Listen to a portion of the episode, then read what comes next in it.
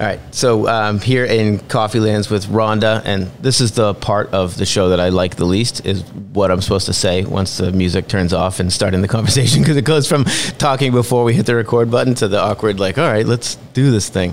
Um, but really, I just want to come here and talk to you about your business and how Coffee Lands came to be and why and uh, what that means in your life. So, um, if we could start with just what is Coffee Lands, you know, aside from a coffee shop, I've known you for a while and I know about the mission and that, but I'd like to hear from you. Um, why? Why do you have this? What What got you going? Sure. Um, okay. So, actually, this goes back to several years ago. I learned about human trafficking, and um, I want to say it was like 27 or so. So about 10 years ago. And when I learned about it, um, I was kind of in awe and shock about um, human trafficking in the sense of trafficking for manufacturing um, labor. Um, sex trafficking was the biggest topic. Yeah. But um, in the coffee industry, tea, any kind of farming, construction, um, all over the world, it's a big deal. Uh, so the more research I did, uh, the more it just really did something inside my soul as far as like human rights. Like this isn't fair. That's this not. Is crazy it's a, that it's this a deep thing, and it's Yeah. bananas that it exists. the fact that I was so blind to it, I think was another thing that was really frustrating to me because um, I was just like, "No- there's no way, no way. And it's humanly possible. But if you think back to like World War II and what happened during that, you, you think like, there's no way that's possible. So it just kind of really hit with me. And um, I couldn't do anything from a sex trafficking point. Um, so I decided to do coffee because coffee also brings people together. Um, it would be like I would focus around coffee, tea, chocolate, those kinds of things, and It's advocate. so interesting too, because I, I I didn't know that that was the origin. I knew that you had the mission behind it, and we're into Yeah. fair trade and all kinds of stuff, making a difference with the products that you purchase here. But I had no idea it went back to human trafficking, and Yep. that it's a crazy issue. It's and it seems like it's more. Um, I don't know if prevalence is the right word, but it's more being talked about now. At least that it's an issue, especially with the sex trafficking, and it's or maybe it's just because I'm a parent that it once it's on your radar, you know, of being afraid of kids being snatched or something. But yeah, it sucks. It's a it's a it's an awful thing. But see, that's why I love having these conversations. I would have never known known that, that's that the origin. yeah. yeah, yeah. It's funny. We actually did. So a friend of mine, we, we were sitting around doing a stitch and bitch. Uh, we all crochet in it and drinking wine, hanging out, and she actually did um, work for. Uh, an organization that went and helped victims with sex trafficking. So we were helping. We had this huge discussion. She she was in the military and she did a lot of um, uh, stuff locally here in the state of Washington D.C. t- Uh, in the state in Washington D.C. Um, to with prostitution. So she kind of shared like that, gave us that whole insight on like how prostitution works here in the states alone, and then kind of like what's going on around the world. And it was just again something that I wanted to like almost just be like you know in denial in some sense, but like also like really sad. Um, so, anyways, she was raising money because she was going to go on a mission trip to do Indonesia, Thailand, and some other country. And so we did a fundraiser to help her. And the more um, that we were pushing for the fundraiser, the more we did the research and that kind of stuff. And that's what kind of Snowballed. really sunk it into it. I was just like, this is getting serious. Like That's um, crazy. Yeah.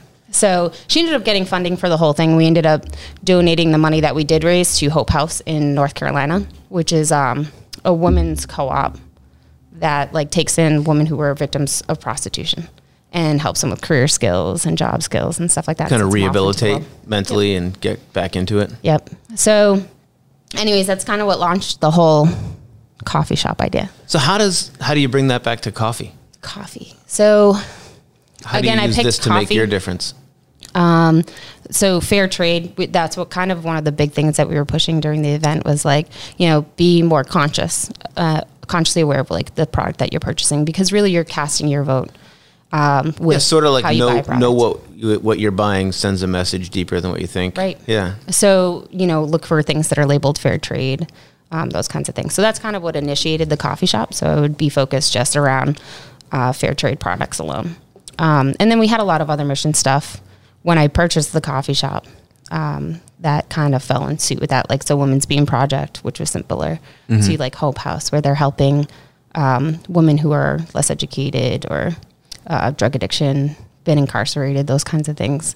Um, build career skills so that they're not living off of the system and they're, um, you know, doing all these. That's that's so Normal. interesting. So you kind of like slapped in the face by this big issue, and then narrowed narrowed it down to where you thought you could make a difference. Yep. Did you have uh, a love for coffee that you thought you could parlay into helping make the world a better place, or did you just kind of find an opportunity and think coffee? Yeah, a, I like coffee because I drink it, but I had zero understanding of coffee before I bought the coffee shop. No kidding. Yeah, so when I stumbled upon this place, so I mean, it was literally about seven years of um, talking about. It was maybe like six, five or six years, anyway, Uh-huh. of talking about like wanting to start this whole coffee shop and do all of this whole mission through it before I started getting serious. And then the more serious I got, obviously. So, anyways, I ended up stumbling upon this place here in Clinton, helping my sister move upstairs. And um, when I found out they were for sale, you know, my eyes just kind of lit up. And I volunteered here for a little bit because they were a nonprofit organization that owned Coffee Lands before I No kidding. before I bought it. Um, so yeah, I volunteered here for about six months and took it over. Nonprofit coffee shop in what sense? Um, so it was actually the Polis Center. Um, so they're in business for social economic development with people with disabilities. Um, so they that's why this place is set up for like all handicap access. Uh, the counters are all low so that people with wheelchairs can kind of come in here. So we like when I first came in here, there was like a deaf wo- woman that was working here. So they just help employ people with disabilities, That's cool. And they So it already had a mission before you gave it a new one. it did, yeah. Yeah. Yep. And then, so, and they partnered with Dean's Beans, and Dean's Beans and Polis Center um, had this whole mission thing going on where they actually had another nonprofit organization in Nicaragua too, um, where they were helping victims of um, landmines. Yeah. No kidding. That's funny. I, it's not funny landmines, but it's funny. The world is it's a small place. I have uh, I have another friend who runs a business that sells landmine detecting vehicles to militaries and governments around the world. So he spends time in terribly dangerous places, going through you know IED infected Yeah. roadways and stuff, and helping uh, to clear those out before they do what they do. That's crazy. Yeah, it is. It's it's a, They probably know each other because probably I know it's not a big world. No, Polo Center is like really connected with that stuff. I know that that was part of their mission as well. As far as like, I think them and Dean's Beans, that was like part of what they did with the money besides giving prosthetics to the peoples down there or wheelchair and job employment um, was to help find landmines and stuff like that in the territory. With um with the fair trade, I'm curious. So, you know how I feel like there's this default answer that a lot of people have with either charity or helping, where like, oh, the they're just paying their CEO or it's fake and nobody trusts anything anymore, and mm-hmm. you know for good reason a lot of time and just internet cynicism other times, but some of it's real, right? So when you're looking into the products, into fair trade mm-hmm. coffees or chocolates and all this stuff, does it take a lot of research to find? In other words, do you find a lot of things trying to masquerade as fair trade that aren't, or is it fairly well governed? Like you know, organic. You go to the store and there can be organic and free range on all the food you want to buy, Right. but or, or grass fed. But grass fed means that the cow had an option once a day to walk in a four by four grass patch. It doesn't mean that it was a free range cow. And there's all these tricks. You know what I mean? How, Yeah. how does that? No, that's uh, no, that's actually something um, that is very common with fair trade, and so there's multi- there's different kinds of certifications. Um, so I do do heavy research, and I stuck with Dean's Beans specifically because of their mission um, behind what they do and how intense and passionate they are. Um, you know, to really um, do economic development in, in countries like that, especially for small farmers, um, to give them advantage against like the big farmers that really land those kind of big accounts or whatever. So, a perfect example of you know this contradiction of fair trade labeling would be um, Starbucks can slap a fair trade label on a pound of their coffee if it's eleven percent organic or fair trade, and that would Shady. qualify them. Yeah. Yeah. but like a company like Dean's Beans is through and through. Um, you know the transparency all the way through. So Wow. 11%? eleven percent. Just got to be over 10. Yep. Wow. And does that um I mean there's the advantage in in the feel good and people seem to gravitate towards that a bit nowadays, but is it is it hard to owning a business and then having to seek out it has to be a more um, expensive product if it's going to be fair, right? And it's, It seems like it's always the way that it works out. Like eating healthy foods costs more than eating garbage foods. And Right. so, is that is it hard to put together a product you can feel good about and have people still willing to pay for it? Yeah. So uh, that's a really good question because when I first uh, wanted to do Coffee Lands, I wanted to stick around focusing primarily on coffee, hence Coffee Lands. Um, and then uh, at some point, I had to make the decision that there's got to be another way for me to make some money, and that's where food came in. So the food really helps me kind of compensate that. It's not that I'm making a huge I'm not making big money off of coffee, that's for sure. Um, especially with the price that I pay. But for me, it's you know it's the mission behind um, the coffee. Yeah, feeling I'm good selling. about the cups. Yeah, it's not even so much feeling good. You know, it's just like there's a an energy you know that's transmitted in this world Mm-hmm. that's healthy. You know, of a balance of how we treat each other and how you know just engagements are dealt with. You know what I mean? Definitely. So like it's got to be this like I want to make money, but I want to I want you to benefit off of me making money from your product. You Mm-hmm. know, like uh, just as much as I want you know to benefit, et cetera. Sending kind of good out to the Yeah. world. I, I tell my kids too, and, and do little experiments where walk around and smile at people instead of Yeah. Mm-hmm. just a straight face and just see how your day can change. It does, you know, it, it's it's just those little things and put what you put out For sure. changes what you get back. Yeah, for sure. It's different. It, it's the same thing like when we have, you know, sometimes we, it's natural that we're going to have a frustrating experience with a customer every now and again. But one of our rules is, okay, let it out, but like, don't forget, this is what's paying our bills, guys. So like, love them anyway. And, you know, just like, eh, they bring an experience that's different to the table. So kind of keeps us on our toes. Yeah, I bet. And it I, it's an interesting place too because you have a lot of art that's showcased. It's really interesting. And I there's a piano right behind you, and I've seen people in here playing the piano. Yeah, now there's Two two, them. right for Yeah. doing pianos. so that's that's part of the atmosphere, right? It's now it's not a get your coffee and go home. It's a place to spend some time. Oh, so I'm so good. Yeah, glad you asked that question because um, when I did start the business, it did start off with like this big advocating fair trade thing, and over time, I learned um, that sometimes people just don't care that you know. Sometimes they just want to come in and have a really good cup of coffee, and sometimes they want to come in and have just a good experience. Sometimes it just wants to feel good. You know, it has to be like um, you know, there was those people that completely sought out like, I love the mission behind what you're doing and I want to support you. But that's not what made my business. Um, what I ultimately, It almost never can. It's just the thing that gives No. you your edge, makes you special. in, yeah, for me, it's like what defines who we are. Um, but uh, because while doing that part for the first year, I learned people don't want to be told either what's right and wrong. They already know. You don't have to tell somebody, you know, you should go work out. They already know. Yeah, in fact, that, that's not going to make you friends with that person. Right, exactly. So, um, what we what we did learn in this process was the community, the feeling of community and belonging, and how we influence each other when we're in that environment, and it's good. You know, it's healthy. Um, so our big focus now really is on community. So while you know we're so built into uh, the fair trade and being environmentally friendly, community is our primary focus.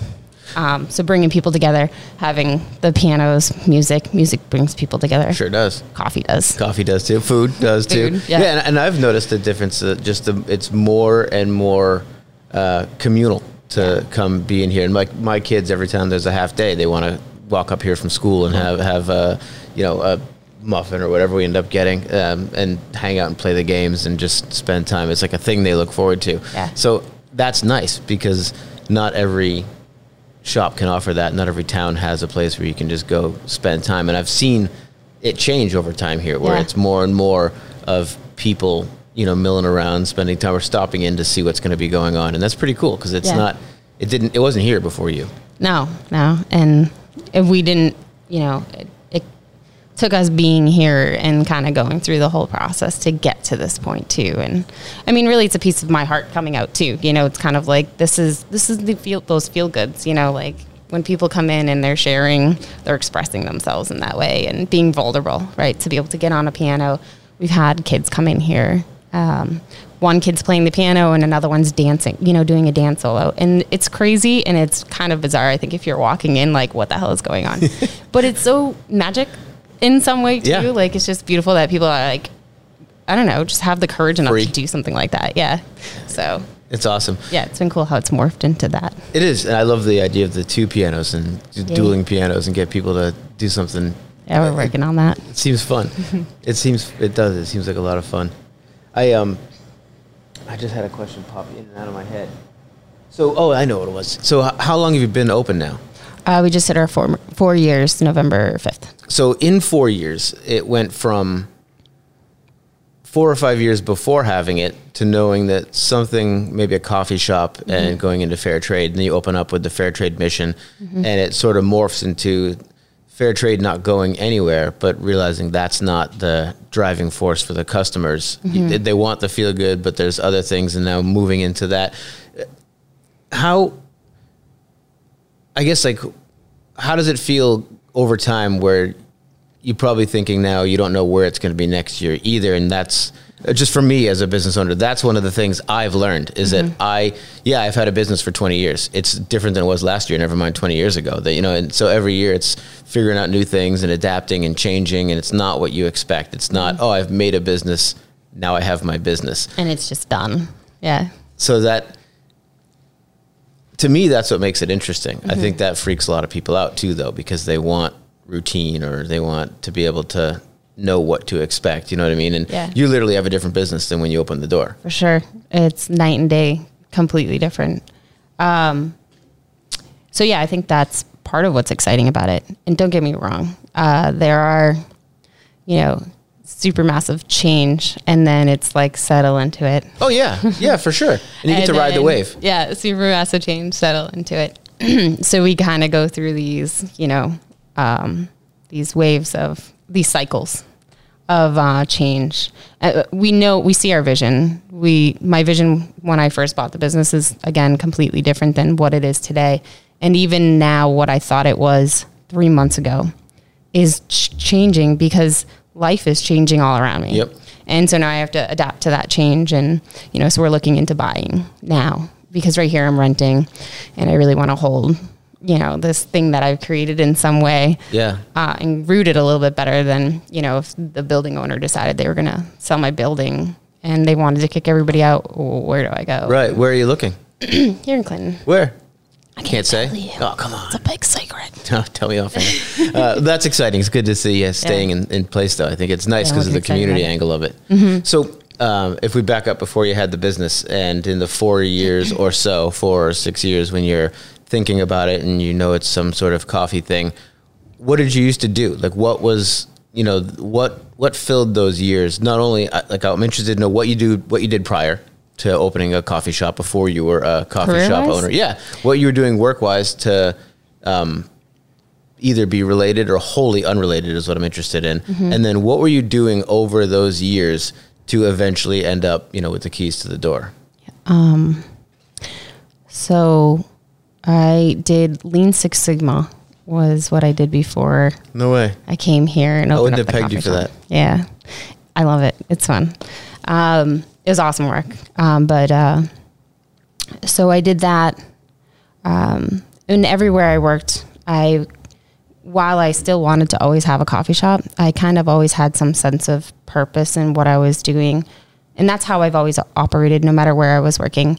Um, in the sense of I'm going there. I never even ever looked at a paycheck. It wasn't about the paycheck. And of course, like you said, you know, money is important. But for me, it's like, what's the work I'm doing? Right. Who's it affecting? How am I growing from it? How is somebody else growing from it? Um, in that sense. So, yeah, I did that for, I was at one company for like three years. Typically, I'm a three year jumper. Uh, so I did that for three years at one company, and then I was recruited from from another company from a boss actually, an old boss, and uh, I did that when I went when I transferred from that company and was recruited to the last company I was working at, which was um, Method Machine Tools. Um, I did that for exactly a year before I was like, uh, I want to say six months before I left that company. Um, I really started getting serious. Yeah. About no, maybe it was about nine months. Uh, I really started getting serious. Like, I can't do this for the rest of my life. This is like I went from one company to another, and I was like, you know what? This isn't it. It's time. It's now. It's time. Like I Mm-hmm. Yeah, got you could feel it. all the experience. Yeah, you can so feel it. It was like every cell in my body. There was one day, literally, I just wanted to take all my stuff and just scoop it off my desk, put it into a box, and be like, "Peace. Bye. I gotta. I got something else I gotta do. Yeah. and this is gonna make me do it." But I didn't. I stuck around, but I really, it's really put the force into um, starting to seriously pursue opening up something. And like I said, it kind of just, to me, it was like magic. That's the best way to explain it. Because when I started to get that serious about it Uh-huh. and kind of put that out there, all of a sudden these things started happening where it was like It's amazing it how that happens. Making it like here you go. It was like laying out the path. You here your wish is my command Yeah. kind of thing. And so when I was helping my sister move in here, I was like literally talking to her about all these things that I wanted to do. And one of them was even like having like this big music exposure and doing like music from all around the world and having African drumming. And it was just crazy. Anyways, we're in the v- alley over there uh-huh. walking her stuff up. And all of a sudden we can hear drumming and they have an African drumming crew here in a coffee shop that's fair trade, organic, blah blah. So I start like freaking out. I'm like, oh my god, I didn't know this was here. I grab their contact information, and then again, like I said, when I reached out, they were like, oh well, the business is for sale. Huh. And then that's kind of like, all right, let me like continue to pursue this. And then it was, they were asking a lot of money. And so, and I didn't know anything about the business. So And it was a nonprofit. yeah, the Polo Center. It was Coffee Land's World Gift Espresso Cafe. So it was like gift shop slash coffee shop. And it, but yeah, they're asking a lot of money. What were they selling? Just the The business. yeah. Yeah. So all the equipment, basically they had came in here and did everything, floors, countertops, you name it. Um, so we were selling all of that. We worked out a price that was Good, yeah, better than what good. they were selling. Obviously, you're here yeah. now. but it was tough because I inherited one. I'm coming in with zero experience, so I had a lot of hard lessons to learn. Yeah. without a mentor, Fast. Kind of just yeah. Not boring though. No, No. There's been days where I've literally laid behind that counter and just been like, "What am I doing?" And tears and like you know, it, it's been tough, but it, that's what comes with it. You Yep. know, like It when sure you're does. going through those that journey, it's tough. You know? It is tough, but you know those bad days come with uh, any job. Mm-hmm. But the any job doesn't come with the freedom to create those days for yourself. It's the, 100%. there's a very there's a very different feeling. Um, you know when I when I talk to people, one of the things uh, that I like to explore is getting out of the rat race. Even if it means you work harder and make less than the rats, it can change the way that you operate in your life, and that can open up new doors or just change the way you live. You know, for for everyone it's different and whatever is important to them where i carve out a lot of time to not work because i don't Yeah. want to be the 80 hour a week dad. I want to be the 80 hour a week with the kids dad. And mm-hmm. when when they're at school i'll be working. But Yeah. you know i like to schedule my life around that. And i have the flexibility where if i have a ton of work and there's no way that i could do it just in their school hours well i can work when they go to sleep. I can i can get up at 5 a.m i can do whatever i want to mm-hmm. get it done. I don't have to be visible in a building mm-hmm. at 8:30 and then you know be the last person out. And I have a lot of friends that that are. Yeah. and it's it's a very it's I'm not saying it's a bad thing and a lot of them have a good living and and all that it's just to me that feels like prison and it, it always mm-hmm. did I was never that kind of person my my wife who at the time was my girlfriend in college when I had my last real job you know working for somebody else she was one of the people that pushed me to doing it. to, yeah, to just, you know, finally go. I was already doing it, but to just make it the only thing and just go whole hog because she was like, in her words, that that job's killing you. Mm-hmm. And it wasn't killing me like it was super hard. It wasn't even a difficult job. It was a cool job. It was fun in, in the tech sector at the time. It was 20 years ago, so tech was good and, and growing. But I just, there's no soul. I mm-hmm. hate, you know, I hated every single day, just the in and the out and the grind and the same conversations with the same coffee at the same time. And I, I just, I can't do it. I just don't operate that way. So I had Doesn't to, set your soul on fire. no. Yeah. So I had to go. Yeah. Yeah, no, I mean, um, it's funny because I feel like um, everybody, you know, should almost kind of jump out and uh, do their job, right? And when I say do their job, I think we're all here uh, to do a very specific job that only each of us individually can do. And in some way, our job is ser- it's always serving, right? Um, but I think we're, you know, like you said, you um, earlier, you know, you want to have that a million conversations with a million business owners, and one of these is going to affect somebody's life, and that's how it works, right? And I think Definitely. that's why we're supposed to like really pursue something that that sets our soul on fire, uh, fills us up, because only when we're full we can give, you know, we can serve And- and, serve right. as silly as it sounds, I think that when you when you when your soul is on fire, so to speak, when you have a passion for what you're doing, you get way more done than when Oh, you're grinding through the day, just you know waiting for the next break time or the time to go home, and you know that's just it's not a passionate way to live. And when you're going through your days and everything's just gray, Mm-hmm. Right. It's it sucks, you know. And I, for some people, it's great. I'm not. I'm honestly not trying to shit on that life. I'm just. But for me, I just felt like it was sad. It was sad that just to punch a clock and go through. Even if I was, like I said, even if I was going to go make half Mm-hmm. and and have to struggle and figure it out, I just I loved having the. Freedom. Yeah, the freedom, not only like the making the schedule, because I wasn't a family man at the time. I was I was still in college, but the the freedom to fail, you know, the freedom to succeed. But it was on me which one I was going to do, and a, a lot of times it was fail. But then then what? You know, then figuring it out, and because I didn't know anything about running a business or any of that sort of stuff, and it just evolved from passions I had that turned into a business idea that turned into a business. So kind of like you, Yep. in the beginning, I was just figuring things out, you know, just trying to make it work, and it, mm-hmm. wo- and it worked, and you know it did. But it, that those were a lot of lessons in, the, in those days. Well, I think that's a good point. So, like, I think it's great that you have the courage to literally step off that ledge, right? And you literally are blind, falling. Yep. And the cool thing is, is ultimately you land and you're not dead. Yeah. You know, like, well, that's exactly it. You're You're, probably alive. not going to win, but Yeah. you're not dead. yeah, right. And, um, and the journey that you go through, um, you know, how it wakes, it wakes, it, it wakes up your soul too. Like, and I, I keep going back to the soul because I think it is something like, you know, going back to how I think we're all here to serve in some some way, and I think when we're just, you know, so I think I don't know, going back to like corporate, um, one of the things like we want this structure, I think, in some way. Everybody likes structure or whatever, but one of the faults I think about, you know, if you think about how people um, feel like um, they're tied to a car payment or mortgage. yeah, locked. Um, they have 401k plans, they have health benefits, all those things that kind of lock them into this thing. And then they play victim Mm-hmm. The what at ifs. the same time. Yeah. No, but they play victim in that sense too. So like, well, I can't leave my job and I have to get up. Oh, it's Monday. Or like, don't be that person. Right. If Like- you're going to stay there, own it. Yeah. Right. Just be there. Do your thing. Right. Be happy. Don't tell me about Exactly. another case of the Mondays. Monday, you don't Monday's a good day really if you make it a there. good day. Yeah, you don't really have to be there either. You have a choice, and like I get it. You have car payments, you have mortgage payments. Figure it out. Uh, plan it.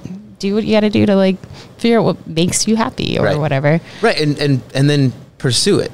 Right, like uh, Mm-hmm. Have the courage. The, the thing that one of the things that bugs me about the typical person locked in the corporate thing because they there's a sort of vernacular that, that they all have because they're trapped in the same Mm-hmm. thing and at any company all of them where and almost the default hey you know how are you the default is immediately about how busy they are and there's no time in life for most people that you come across Mm-hmm. Yeah. then I immediately know if someone's default story is how busy they are, that it's probably not going to be interesting conversation. You know, okay, because everyone's busy. Yeah. E- Everyone's life is busy, and if if your sole focus is just how busy you are, then you're probably not running yourself correctly. You know, take ta- maybe take a step back and think about how you're spending your days instead of just getting through them. Mm-hmm. Yeah. That- that's an important message that I've learned. I mean, I didn't I didn't always have answers, and I still don't think I have most of the answers, but there was a time I was going through motions, you know, and that was just the mm-hmm. way life was. And here's what you do, and you get out of college, and you get a job, and you do this, and you do that. But eventually, you can realize, well, from the time you wake up to the time you go to bed, it's all on you.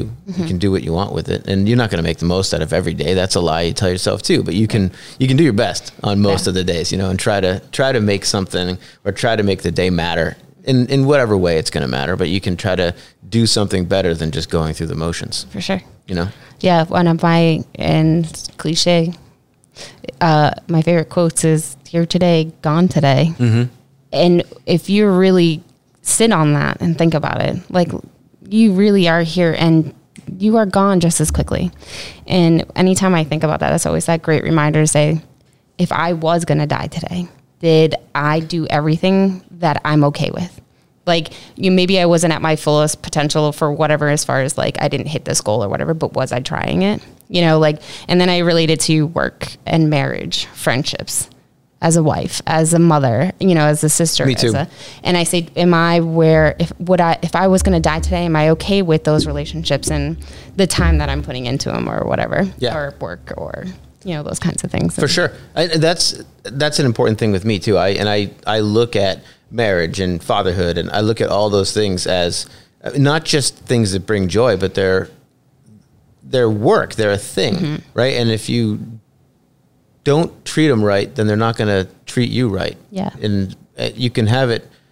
You can you can screw up a marriage, or you can have a good marriage, and that's really on you and your partner. It's it's up to you guys. Whether you know, there's no, it's not luck. Know, It's just oh, you know, it's just It's work. smooth sailing for 30 years. It's it's it's, it's foolish. Yeah. But One of my favorite sayings is "Love is a verb." It's work. you know, like you have to show love and perform love. It's not just felt. It's not just doesn't just. of course not, Yeah. right? I mean, it, maybe it was for six months when you met, Yeah. but eventually you you really you know each other, and and that's a good thing. I'm like growing out of those initial butterflies or whatever it is. If we're talking about marriage or or love, if you're not married, whatever.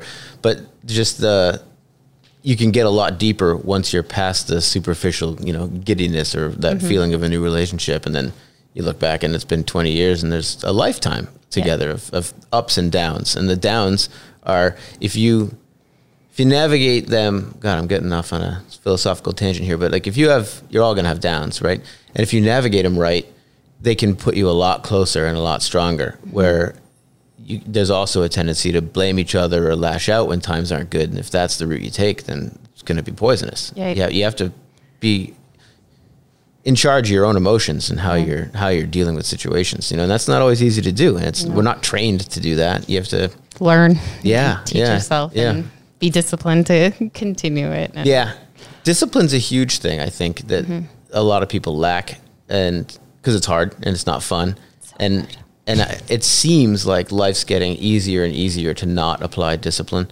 Hmm. That when I when I see like kids or the way that they're running elementary schools, and it's just it's a lot more.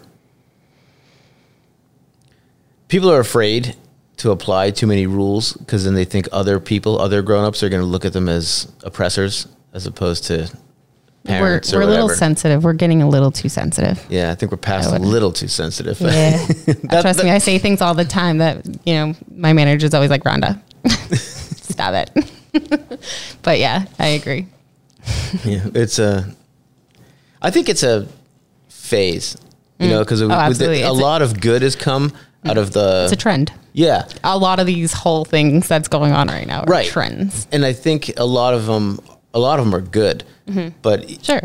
they're even the really good ones swing too far, and then you have to correct and just come back to to what's good. Mm-hmm. Equilibrium But- and Yeah. homeostasis. That's the word. Yeah, but there's been so much progress in the last. I mean, if you think about what it was like. I mean, I'm 44, so just what it was like when I was a teenager, and pretty much the I mean the social norms are not the same. Mm. Everything's totally different, and I think for the most part, yeah, you get like you know 70 year olds and 80 year olds that are oh back in my day, and they want it to be the same. But most people have just changed. Mm-hmm. There's a there's a different view, and you don't go back to well, it was fine when I was a kid. You hear those people's now and again, Yeah. but I think it's been an it's been a really short window of a ton of change For that is- sure. that has happened. Social media. Yeah, Big for, for good and bad, right? Yeah. Oh man, they will uh, bash you behind that keyboard really quick if you don't, you know, Yep. conform yeah, to an yeah. ideal. You know. Yep, they'll cancel you. Yeah, for sure. Yeah, silly people. Yeah. I know, and I'm, I know, I, and I'm a my by trade I'm a marketer. So, but that's what I always wrestle with because I don't do the advertising side of it, Mm-hmm. like the feeding ads and stuff, which I don't have any problem with. I just don't. I like to do the side of marketing that is interfacing with people, Mm-hmm. just because I like to. That's where I have a natural inclination. That's what I feel good about. I Mm-hmm. don't like the manipulative side, Yeah. which exists, but I just it's not my. To cup me, so I agree tea. with that too. It's that energy that you're putting out there. Like you, you're to get back in return. So it's important to Mm-hmm. Yeah. kind of be as It it is. yeah, moral, I guess. so uh, now you've got your business and it's trudging along, going well. How um, I'm just curious. How does that affect or change your family life over the time? I've spoken about mine and like what I take as liberties out and stuff. Sometimes it gets harder. Sometimes it gets easier. Sometimes it's both, depending on the time. I'm just curious. Um, I, I want to talk about that, but even if you want to go somewhere before, uh, or if you don't want to talk about family, if that's fine too, I don't care.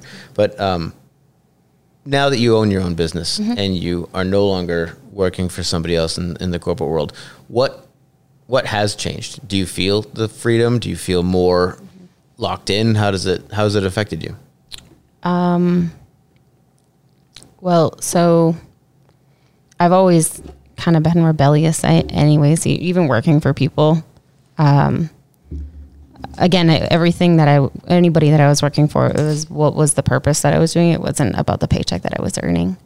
So I kind of always had that freedom of like, I'm going to tell you when I'm taking vacation. I'm not asking you Um, this is what I want to get paid, you know, for doing a review. And if you don't do it, okay, well, there's another job eventually I'm going to find, you know, like those kinds of things. So I never really felt like locked in in a lot of ways. Don't get me wrong, I've noticed like inequalities in certain things or whatever um, in corporate, but the freedom of leaving that, um, for sure, that's it's a lot more intense as far as the work goes, especially in the beginning. I pretty much lived here nonstop in the beginning. It was tough. And when we related to family, it was really tough on my family. Um, so my relationship with my daughter changed at that point. We were always so, so close. And, you know, that kind of uh, sh- shifted our relationship to where she started, you know, her, we weren't as close. And that was so hard for me because I always just thought it would just always naturally happen. Um, but where I wasn't as home as much, it, it definitely affected it. Um, we're like totally in a great place now because my business is in a better place now. Um, but also with marriage, you know, it was tough on our marriage. So we got through the first couple of years and then we took a two year break Yeah. about a year and a half, and then we had to take a two year break. Um, we weren't sure it was going to work out, but um, I'm committed to everything, you know, that I'm. So I think that break was really necessary, and I had to kind of take a step back. So, you know, making the change to jump and start this business and stuff like that was, you know, it took a lot of courage to follow through with that. And then it took a lot of courage to walk away from my personal life Yeah. at the same time. So I grew in like this massive way. Yeah. And I think that's probably normal for most people because I think it's affected, it affects your whole life. Of course it does. Do something like Of- that. Of course it does. It it influences every aspect of your life. Yeah. It has to. By its nature, you're you put yourself out to do it. It's going to influence all the parts of you, Yep. and so does having the nine to five, but not.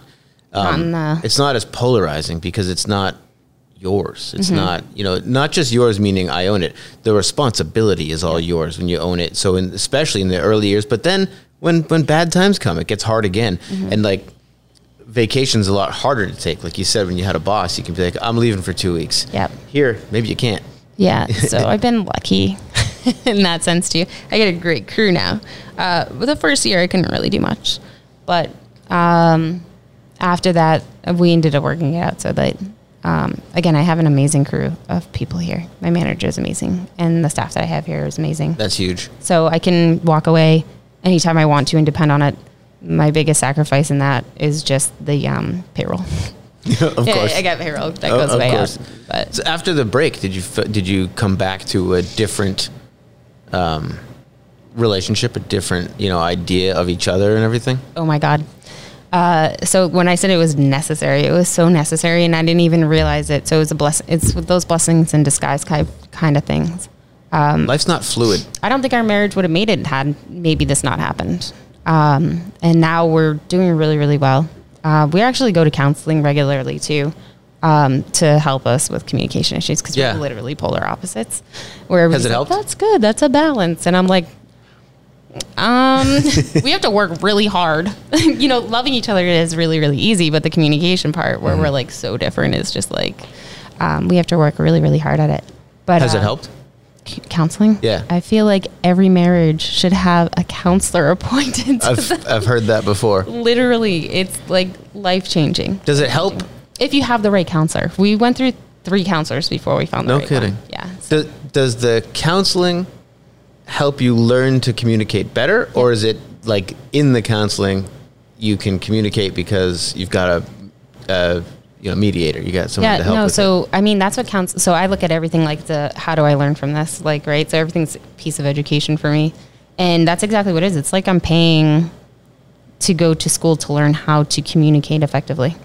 That's it. Yeah, And which helps with basically your it's business and helps skills. with parenting and helps with everything else. 100%. Yeah. So it's been life changing in so many ways. So like taking that initiative to do that has taught me how to um, communicate with employees. But you know, I've done other things too. So I've sought out like mindfulness and done courses like that, so I can become better at communicating. Or Mm-hmm.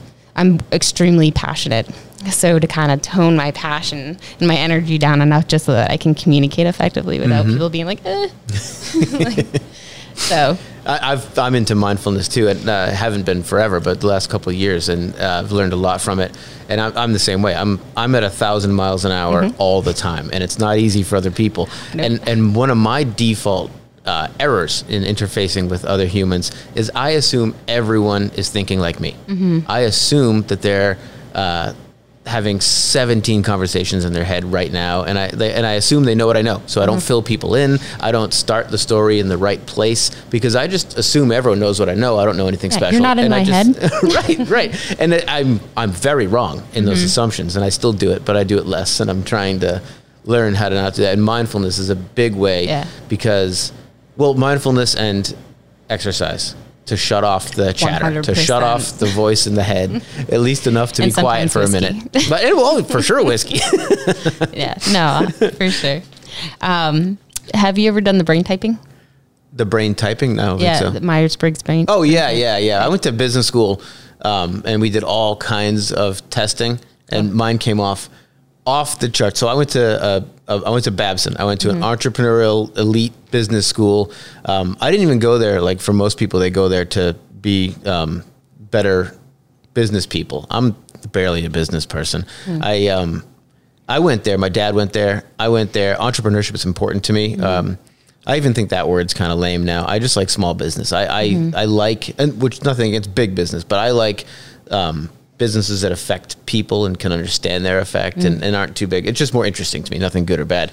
So anyway, I went. I'm getting off topic, but I went there so that one day my kids might go there um, just in furthering their entrepreneurship education or ideas on how to do it if that's necessary for them which i'm not a big i don't think people have to go to college anymore i'm not on that um, page i used to be though so I, I did it to set an example so that i could say you know here's a good thing to do anywho so in a cohort of 100 executive level entrepreneurs doing a master's program, I tested off the charts in the room as the top uh, most like type A.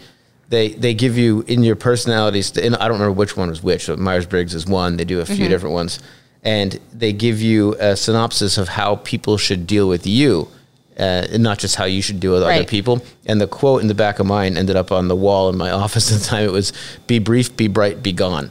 Nice. I, I, I thought. Do it you was remember your letters? Brilliant. No, No, I don't. okay. So uh, I'm, I'm sorry, curious Going back to Myers Briggs, you you did the test, I assume. Yeah. So I'm a I'm an ENFP, which is E stands for extrovert. uh, N is intuitive, um, F feeling, and P perceiving. Um, so yeah, and then I'm actually we've done all of our employees. No kidding. And they're I'm pretty sure all INFPs, which are me but introverts. So it's it's interesting dynamic. It's interesting how I'm attracted to all these same type of people too. Has it, has it helped in managing them? Um,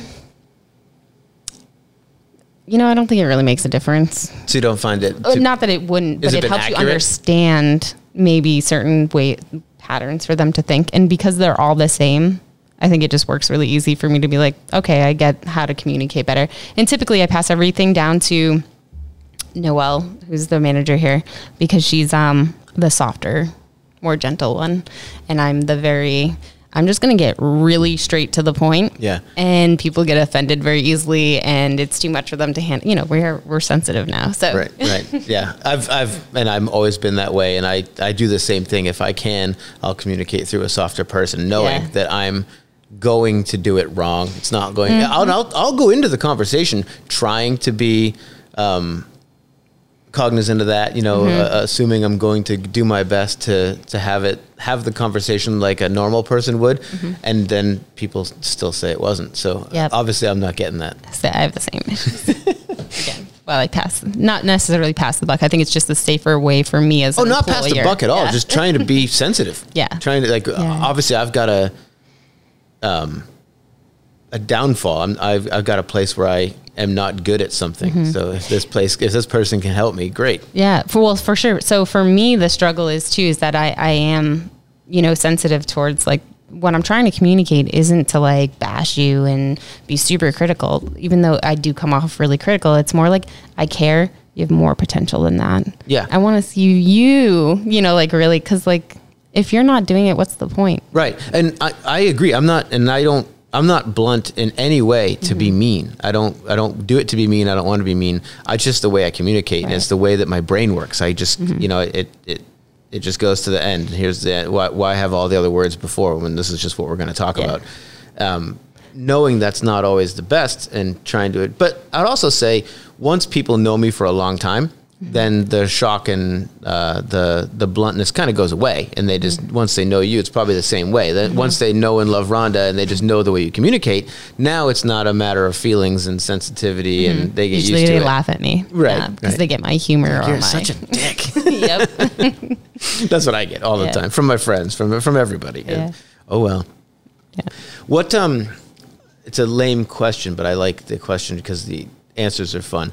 What about owning a business has taken you off guard? What's been just you didn't expect? Is there anything that's been Yes. harder, easier, just not what you thought? Okay. So I think as owning a business, so this goes kind of back to how our our work structure in America, anyways, is set up to where we have all these standards and whatever. So the amount of money I have to pay out is insane um, because I'm basically paying for these bureaucratic policies, right? Like unemployment insurance and on payroll and all of that other stuff, and I'm paying people's payroll for them. So I kind of was my Lean Six Sigma, you know, mindset is coming in and saying, oh, you know, how can I reduce a lot of this? And well, why don't I just contract people and have them do like W nines and those kinds of things? But people don't want to work in the labor force where they have to do their own taxes or the contract. But if you think about the idea of it, there's so much freedom in that, right? You're your own employer, and I kind of like that concept, and I kind of am thinking about like how can we is it possible? I don't know. I recently went to Mexico a couple weeks ago, and it's kind of what they do there. So like, you we would drive by like a random corner, and there'd be like maybe fifty people waiting to get picked up. Um, and you know, you'd see a truck pull in, and a bunch of people get into the truck. Yep. They'd be like, you know, pointing to these people, like you, you, you, and that's how you work for your day. But if you don't want to work the next day, you don't have to. You just don't go. And I'm sure you're selected based off of your work performance, which is also great. Of course. Because that's something that, you know, especially as a small business, I don't like that if somebody doesn't work out, like we make an agreement, we hire you, we say, you know, this is what our expectations are, and you don't perform, I want to just be able to cut you loose. Right. And there's all these policies in place that you have to be like, you know, you have to coach them through this or write, you know, they're verbal, they're written, or whatever, or I have to pay my unemployment insurance, which is expensive. Yeah. And you know, so like there's these that's the stuff that I I think I hate the most. Mm-hmm. everything about people has been the most um, difficult or eye opening for me. Mm-hmm. Where there's always problems with you know lack of sales or trying to figure out the next thing you're going to do or how to like what we used to do isn't that good or, or things change. You know what are we going to do now? Meaning just altering your services, your products. Mm-hmm. Like you've added food and, and changed things over time, but that stuff. You can, you can figure out, Yeah. yeah. You can you can work on it. It's actually kind of fun to do once you once you kind of in the you know the mindset of chasing something new Mm-hmm. or doing whatever. Where the people thing has, it's always painful. it's still difficult for me. It's been 20 years, Mm-hmm. and um, over the years we've inflated and deflated with how many people are W nine or how many people are actual employees, and I don't have any perfect mix or, or best way because yeah i mean there's for one you can going through payroll and all the insurance and the and just watching the amount of money that doesn't go to you or to the employee whenever you run payroll. I don't even know. it's mind-blowing right? I'm sure you do, but it's uh yeah and it's it's frustrating. Um but then there's all the things that come with the people and there's been and are some wonderful people and there's all along the way there's been people that just weren't going to work out or didn't work out and haven't worked out. And some of those were also good people that it just wasn't a good fit yeah, I and think some they're of them all good people. not all. mostly. Not all. No. Mostly, yes. Not all. Mostly. some, some they just shouldn't have been here. Hmm. Uh, and you know, but then again, that's on me too. I shouldn't have hired you. I, I whatever I Don't didn't you, like, know at the time. Almost hate yourself sometimes Yes. for like decisions. I mean, you're like, how how did that get past How, me? well, yeah. Why did that come to life? How did, how, did- how did that happen? Yeah. yeah. Uh, uh, more than not. Yeah. Mm-hmm. I there's a there's a mantra that I always liked. Uh, just going back to what we were talking about earlier, where knowing you're not going to do most things right, but that's okay, and Mm-hmm. you just get back up and keep going. Is just fail forward. That Yeah. that's the one I think find myself thinking the most, especially when things go wrong. Is just all right. This didn't work. Uh, what's next? And you know what what do I learn from it? And what's the iteration? It You sounds definitely so can't cliche. be faint-hearted in that sense. Like you just because it's constant all Constant, the time. Yeah. And if you're the kind of person that has to win all the time, Mm-hmm. um, then it's probably not for you because it, it, it's it's it's an ego check to be wrong a lot. Yep. You know, and an ego, I don't think can work in the long term Mm-hmm. in running a business because too many things check your ego because you when I say owning a business is great and because of freedoms and all that, I mean the freedoms to alter timelines and days and even the people that you interact with. Mm-hmm. But ultimately, you are interacting with people. You don't have a business. You- You mm-hmm. have customers. You have clients. You know, my clients are different than your clients, and it's a different relationship. But they're ultimately people, and sometimes those people are difficult, and mm-hmm. it's gonna be. Uh, but they're your boss because without them, again, you don't have a business. So that that was a good ego lesson for me. It started in my 20s when I started the business. So it was my ego was plenty, mm-hmm. proud and and large, you know. So I, had to get beaten down. Yeah, that's what I'm saying. I had to get beaten down a lot, and I did. And you know, I I still still do, but I I don't I don't feel the need to win mm-hmm. everything anymore. I, like I don't go into an exchange with a person and uh, someone wins and someone loses. That's been a big flip in the mindset. I mm-hmm. I go into almost every meeting that I have interaction, whether it's personal or uh, friends or jujitsu or anything. Everybody can win from this. Everybody can take something forward. This isn't this isn't a you lose I win unless it's a tournament or something. Then, then somebody has to lose.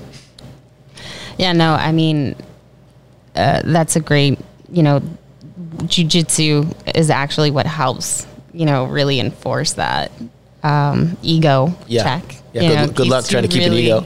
humble. Yep. Uh, here all the time too. Employees do it, customers do it. My manager is really great at keeping me in check all the time, um, and which is why I have like, sh- you know, my support here is so great because they're.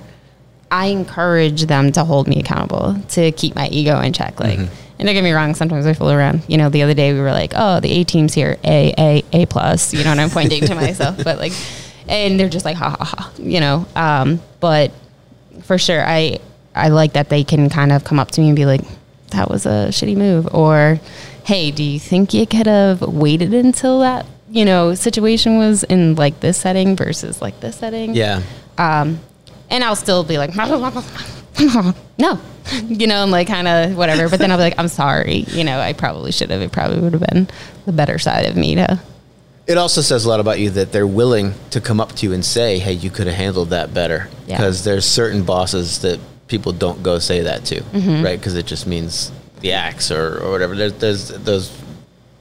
You're clearly not that person. No. but you can't be. You wouldn't Yeah. be here. You, you would have. You would have hung the clothes sign on the door for good a couple years ago if you For were that sure, person. For sure. And don't get me wrong, uh, I'm sure there were some employees that probably would say that I was. Sure, that sure, person. sure. Um, but they are also the same ones that held me accountable in that sense, uh, even though I still would be like, you know, whatever, give them that peace of mind. Um, they do, you know, like, how can I go forward and make it so that that doesn't happen again? Mm-hmm. Or, you know, those kinds of things. Um, you know, just always striving to be a better version of yourself, obviously. Yeah. It, well, yeah, and the ego thing is it sounds cliche again, but it's like it's it's one of the biggest factors, and it's cliche in the same way as when you are a teenager and you say, "I don't care what people think about me," mm-hmm. and all you care about is what people think about you, mm-hmm. and then eventually, hopefully, you grow up and eventually kind of let go to the point where you understand that you do care to a mm-hmm. degree, and that's the reason you want to run your life a certain way, and then you can let go of you know the judgments or the worries like the that, that don't matter, but it's that that cliche of I don't care what people think of me brings the ego discussion back. Where when I was younger, and I would hire somebody that didn't work out, I would blame them. Mm. And now when I hire someone that doesn't work out, I think it's my fault, and mm. it, it doesn't mean you have to be extra hard on yourself or it's a punishment. I just mean that my default is no longer screw this guy. He, he cost me all this money and wasted all this time. It's you know well that didn't go well i messed that up what what, what was wrong in my process to to Mm. Yeah. be here today I mean, I think it depends on the situation for sure, but a hundred percent where, um, you know, if a situation doesn't work out, it's because somebody's not performing, right? So it, it is accountable on their part. But I always step back and say, well, one, how did I hire them on? that's what How i did mean that get yes through? You know, like two, did I not train, you know, well enough? Did I not, you know, set what- expectations High did, enough. did i not communicate what you need to be doing Exactly. Um, so in that sense, for sure. But there's still definitely like, I want to hold you accountable. Like if we made an agreement when you were coming on board that this was your job and you're not following through on your job, Hundred percent. Bye. I, I I totally agree, and, and Yeah. holding people accountable is uh, I'm I'm all for. But typically, even by the time I get rid of that person, Mm-hmm. I'm still ultimately holding myself responsible, even though they didn't do the work Oh, and they might have been a shitty employee. It how'd they get through the interview? How did Mm-hmm. they get hired? How did they, all that time like?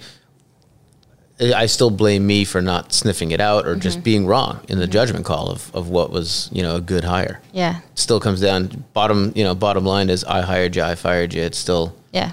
We've, um, my fault on that whole thing, we you ever read the book Traction? Great book, highly recommended. Um, we're building our business vision. Anyways, one of the parts is um, right people, right seats, and then there's a whole review process that we use. So when we bring people on, um, basically we set these standards. We say we're grading you to this standard um, coming on.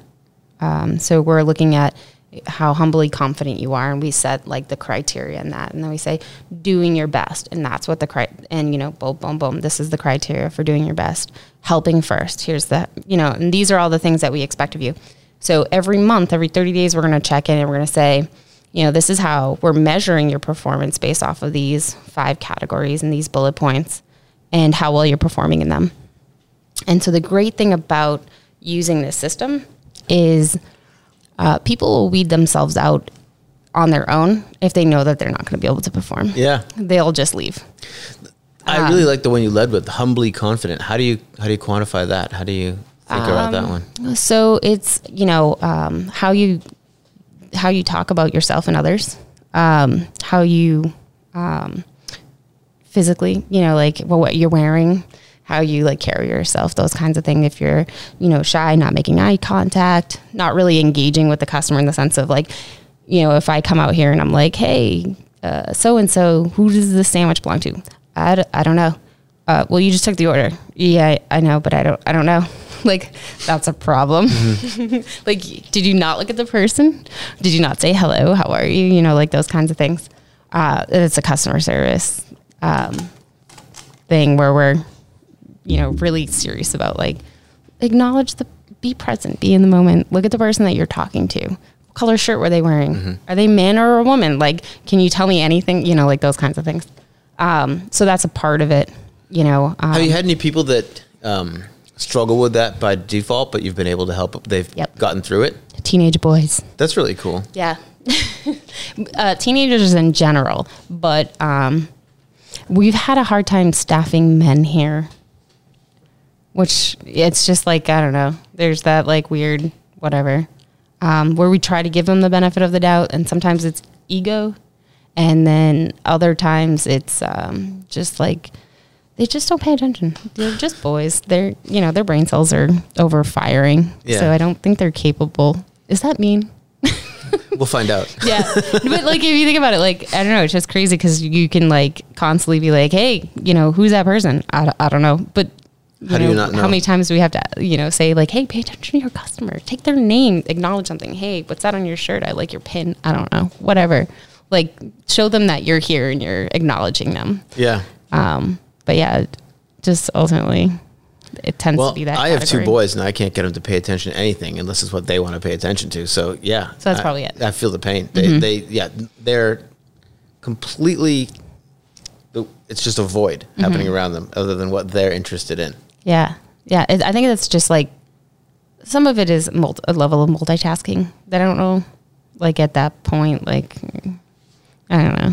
Well, it's age too. Mine are still Age, kids, yeah, so yeah. their their brains are still bouncing off the inside of their Yeah, head. But just trying to teach how to be present, and, But and- that's not an easy thing to be. Mm-hmm. That's that's a hard thing to teach. But I, I don't I don't think I don't even know that I'm good at it.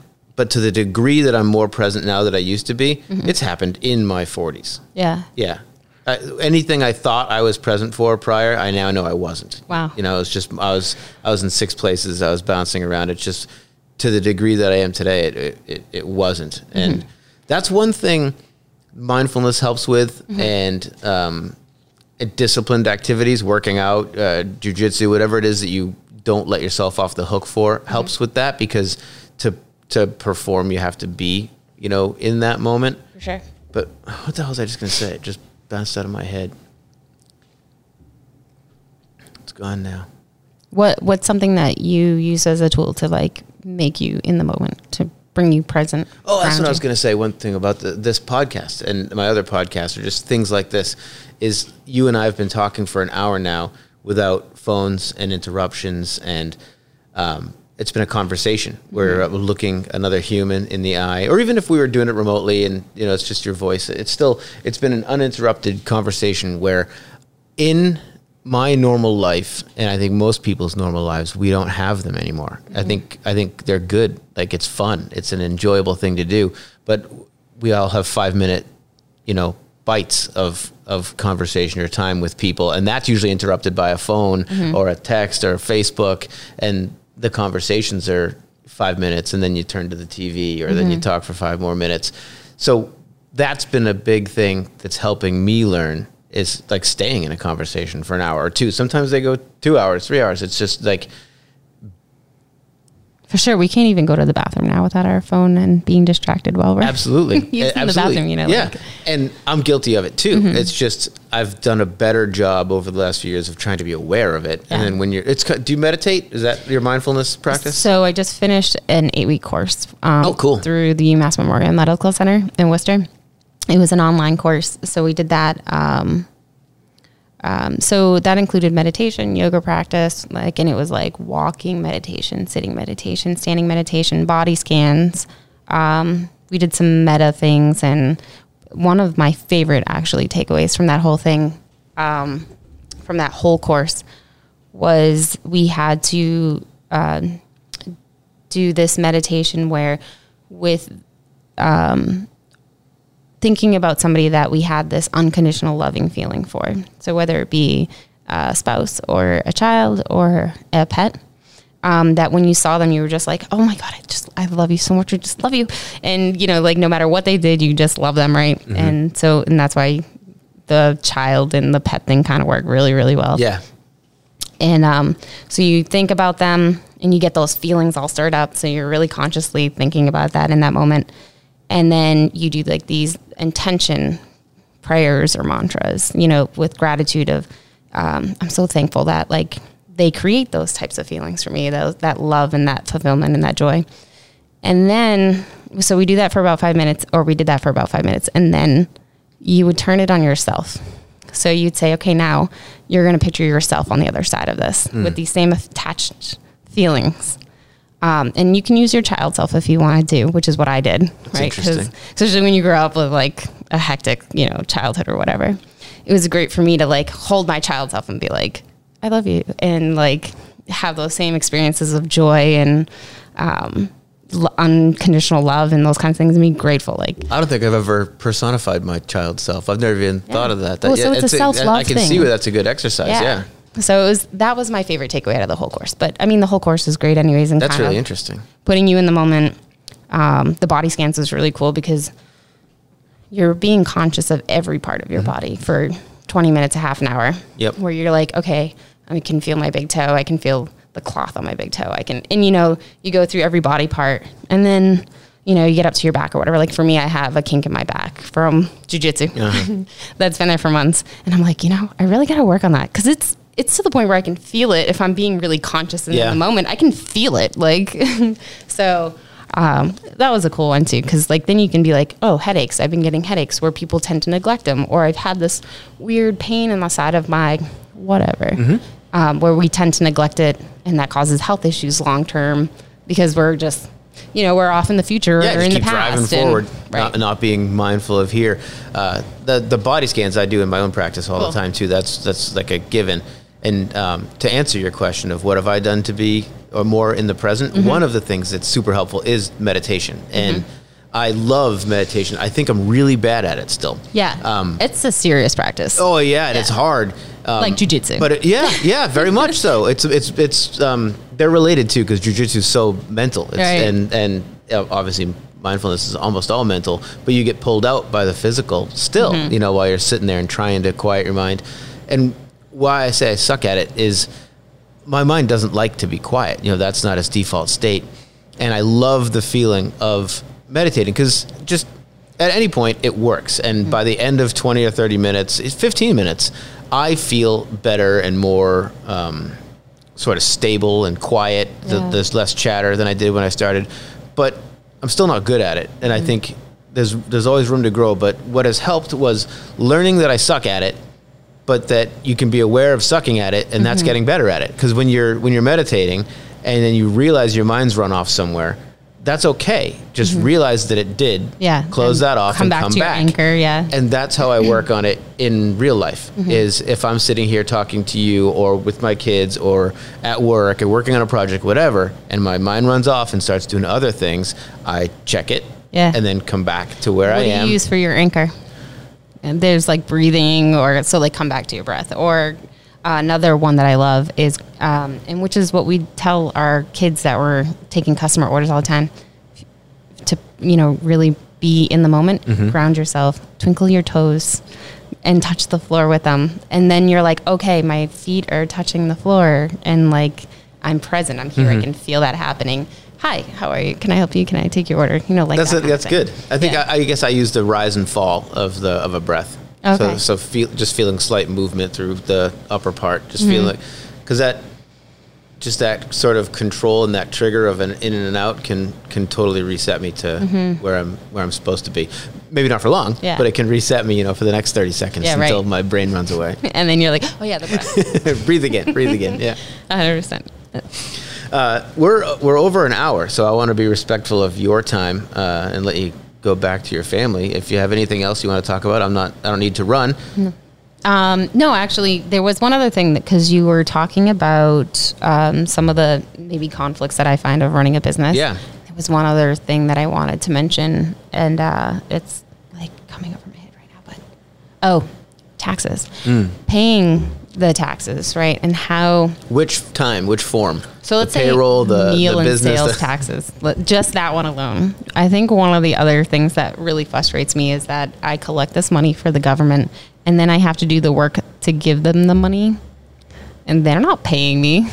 like I don't get a break or any. You know what I'm saying? Like Yep. I think that's something that frustrates me. And also, there's no technology, which is unbelievable at this time. You know, like where we're it's 2019, it's almost 2020, where my taxes don't just automatically get taken from my point of sale system and pay the government, so I don't have to deal with it. And those are things that I'm like, you know, th- those are really really frustrating. Yeah. I have to sit on it, and you know that's going to become a loan, Yep. and then you know you're you're doing the whole payback thing. So Yep, and that's it's terrible. the discipline with taxes. yes, and I have a I have a third party company now that is like part of the team. I basically pay a monthly retainer for these uh, tax pros to do all the books, to handle all of the stuff, to, to handle the quarterly taxes and all. So everything tax related for the business is it, it all goes through me, and I have a bi-weekly meeting with the lead to talk about anything, oh, any questions I have or whatever. But basically. I, I'm with you, and I and it'll How long before you got there? forever. Oh, yeah. I've had this service like three years now. I've been in business twenty years. That's awesome. Okay, so I feel because I'm going into 2020, I'm like I'm just literally every week handing my stuff off to somebody that, and I'm going to pay them. I'll give you a I'm not doing referral for Okay. for the company because Cool. it's it's it changes everything because now I feel responsible. Everything's Mm-hmm. getting done. Uh, I'm not going to get in trouble because of stuff I forgot or didn't even know. Yeah. They're just handling it, and all I have to do is keep up my end of the bargain where I just enter shit and Mm-hmm. like I would do anyway. And if they, if I don't have to be that good because anything they don't get, they'll just have questions, and I'll just answer the questions, and then off we go. Mm-hmm. Yeah. So it's perfect for somebody like me or somebody like you where I'm I'm not that taxes guy or accounting guy. I'm uh, hell, I'm marketing. I'm the opposite. I'm Yeah. the opposite of that.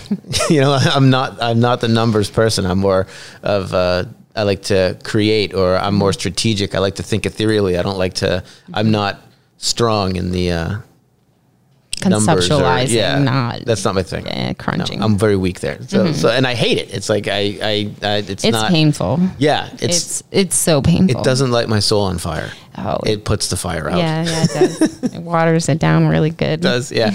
I'll, I'll give you the referral. It's a it's. I, I love it. It's been great. Yeah. And it's not expensive either. It's totally worth it because it does all that work. Mm-hmm. Yeah, I, I think like if I was going to say anything to anybody who was starting a business like that, I think maybe most people who have like a business mindset and can plan. I'm not a planner. Mm-hmm. I'm a I'm a like the big thinker kind of person, Mm-hmm. big picture. I don't really like the finite details, although I can be detailed. Um, but yeah, I would say like have pay the person up front to do that part because that has been especially here we have receipts like you wouldn't believe. Oh, I can't imagine. Yeah, it's I can't imagine how much. Mine's simple and it drives me out of my mind. I can't imagine what yours must be It's- like. But yeah. the cool thing is, um, so I used to have like an accountant, like a firm that you know they would do the corporate taxes uh, every year, and it would be a whole you know here's all the QuickBooks files, and I would have someone inside that did accounts receivable and accounts payable and ran the QuickBooks stuff. So then they would have to basically go between me and here's the books and coach the person. I don't have to do that anymore because all year long, the people Are just doing who are doing the filing are the ones doing the books, the mm-hmm. ones keeping everything, you know, copacetic. So it's Mm-hmm. yeah, we definitely need to exchange. yeah, it's good. I also have a payroll company that I absolutely love. That is Okay. also a virtual company, and they handle everything, and they handle all the taxes, and they handle uh, they they file all your paperwork and all the stuff that, like you get a notice about a form nine forty one or whatever. I don't I don't know what that is, you know, Mm-hmm. but they do, and they file it. So good, you know. Uh, so I'm, I'm happy to share. They're both Cool. awesome. I would definitely take that. Done. Um, well, then hopefully we can do this again sometime. Be fun to check in in a while and see how things have changed. What What do you do? You have any changes coming up Uh-huh. aside from the location that you don't want to tell me about? Yeah. So, well, it, we're like in a situation now where um, we're looking at expanding. Um, there's the opportunity to expand. Um, so I could go to Worcester and open up another shop there, but I would kind of be dividing myself. And I'm really, again, where I'm so community focused, I don't want to. Um, but there's an opportunity here where I can, I'm purchasing a building. And if I can get in there, I'd stay here. But when my lease is up, you know, kind of see how that whole thing works out. Either way, I'd start a business in that building at some point. Uh huh. Um, but I want to stay here, grounded in my community, and focus here. Um, Clinton's just like this awesome gem, It is. and I want to stay here. and I want to be a part of the growth and like you know the transformation of the community and all of that stuff, and just watch it grow and blossom. Yeah, and, and I think there's a, a sort of a resurgence of that. At least there's some underculture of just being back to a community where you can have your the effect felt of whatever you're doing. And I also love that it at five o'clock people will let you go in traffic. It's not you know it's not this grid gridlocked place of commuters Mm-hmm. that don't live there or don't spend any time in the town where they live and a lot of towns have become that you know Yeah. Like the one i'm from sort of became that I'm from northborough and Okay. Mm-hmm. it, it's still a wonderful little town but it's gridlocked with traffic when i was a kid there was like one traffic light in the town you know Oh. it's it's not the same place so it's different and i i, I it's fun I, I like to see i can't wait to hear about the building and the moving and all the juicy details Yeah. down so, the road Uh, you know, if you asked me this two months ago, I would have told you this whole cool vision on what we're going to be doing. But now it's kind of all up in the air, and we'll see how things play out, and then go from there. i'll just have to check back later then and hear all right well thanks Thank you. it was fun Yeah.